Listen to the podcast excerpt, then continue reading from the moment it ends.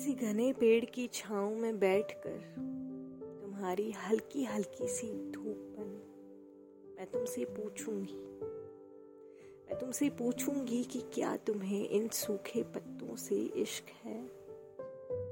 जो कि इस पेड़ से जुदा होके धरती से मिलने के बाद हरे रंग से पीले रंग में रंग जाते हैं। क्या तुम्हें इन सूखे पत्तों से इश्क है? या फिर उन पत्तों की गोद में सोकर आसमां को देखूँगी और पूछूँगी तुमसे कि क्या तुम्हें इन विचित्र बादलों में चित्र देखने पसंद है? रात के अंधेरे आसमान में ढेरों सितारे होते हैं, पर वो कौन सा तारा है जो तुम्हें सबसे ज़्यादा पसंद है?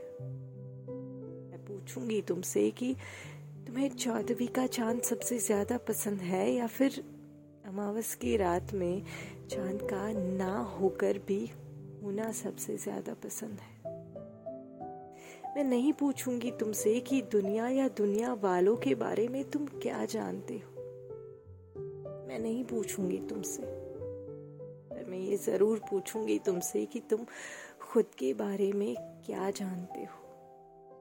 मैं नहीं पूछूँगी तुमसे कि तुम कितनी बार हारे हो, कितनी बार जीते हो।